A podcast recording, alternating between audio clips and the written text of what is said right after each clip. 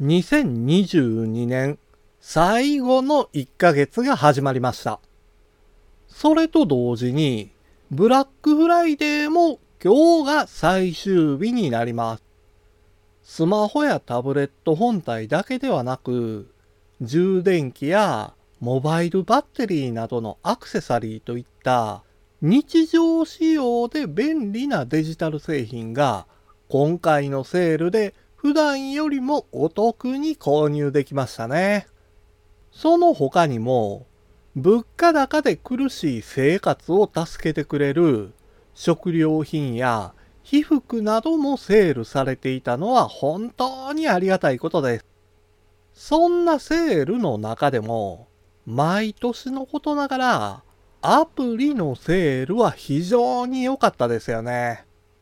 無料アプリよりも高品質で、使い勝手のいい有料アプリは生産性を大きく向上させてくれます。ブラックフライデーの時だけセールになっているアプリもありますから、この機会に購入した人も多いのではないでしょうか。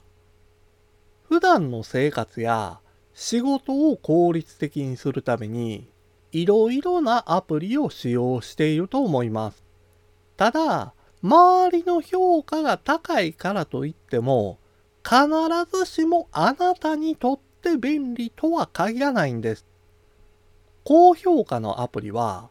多くの人にとって便利ですが場合によっては無駄な出費になってしまいます。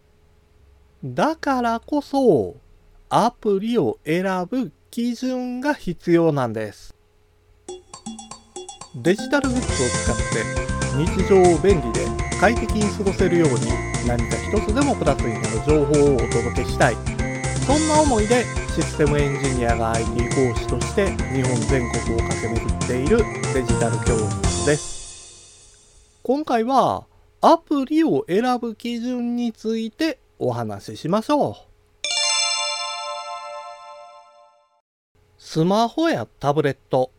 パソコンを便利に使うために必要なのがアプリです。アプリには無料で使用できるものから有料のものまであります。そして有料アプリは一度料金を支払えばいいだけの買い切り型アプリと、毎月、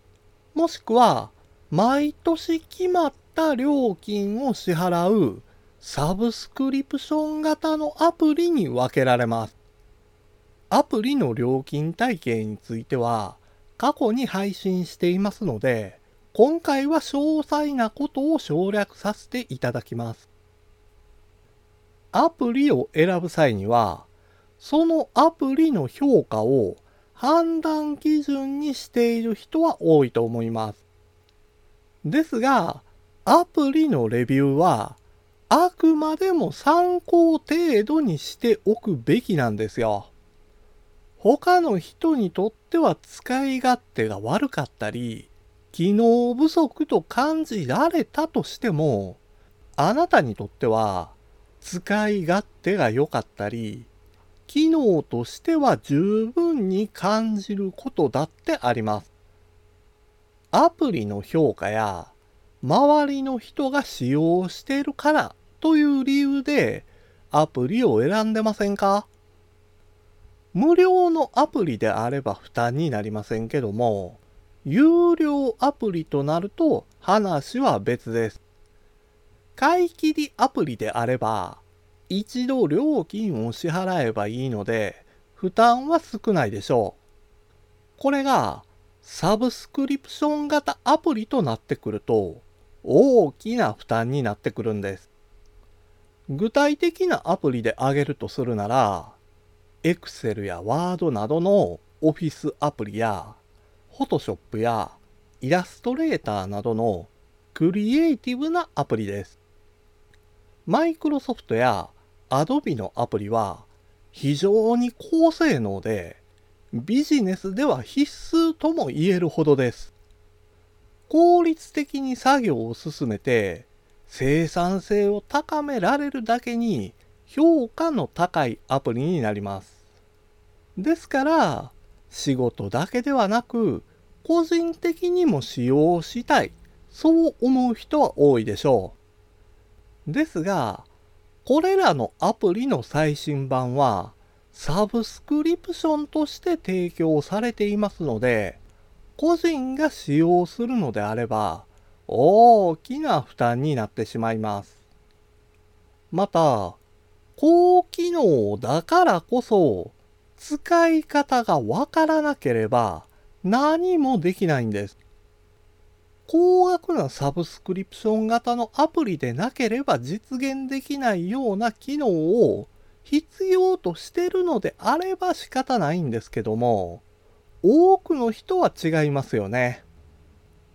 あなたにとって必要な機能だけを提供してるアプリは、他にもいくらだってあるんですよ。例えば、写真編集でモザイク処理をしたいのであれば、フォトショップを使うよりも、無料で提供されているモザイク処理に特化した写真編集アプリが無料で提供されています。個人的な統計データを表計算で行いたいだけであれば、Excel を使用しなくても、Google が提供しているスプレッドシートを使用しても問題ないはずなんです。仕事を請け負って自宅で作業をしているからという理由であったとしても、多くの場合は成果物を納品することになりますから、アプリを指定されるということは、まあほとんどありません。アプリを使うことで便利になることが何なのか、やりたいことが何なのか、それを基準にアプリを選ばなければ意味がないんです。まずは使ってみて、あなたにとって必要な機能が搭載されてるのか、そして使い勝手がいいのかを判断した方がいいんですよ。仕事のスキルアップのために、勉強のために、そういった動機や理由がないのであれば、無理をして選ぶ必要のないアプリは非常に多くあります。複数の無料アプリを組み合わせて使用するのが面倒に感じられることだってあると思うんですけれども、それやったら、サブスクリプション型ではなくて、買い切り型のアプリを探してみてください。フォトショップであれば、廉価版のフォトショップエレメンツがありますし、アドビじゃなくてもよければ、フォトショップと同等、いやいやいや、それ以上とも言えるアフィニティフォトがあります。買い切り型のアプリであれば、一度の料金の支払いで済むので、非常にコストパフォーマンスに優れています。そして何といっても、期間限定でセールが行われることもありますから、比較的安く購入することだってできるんですよ。ぜひとも2023年に向けて、アプリを選ぶ基準を持つようにして、使用してるアプリを見直してみてください。デジタル教室では毎週木曜日のお昼12時に聞いていただけるようにポッドキャストを配信しています。また、アプリやパソコンの使い方などの情報をウェブサイトや YouTube でも発信しています。そして、現代社会を楽しく豊かになる考え方や行動に関する情報もポッドキャストで配信していますので、概要欄からアクセスしてみてください。デジタル教室からあなたに、プラス1。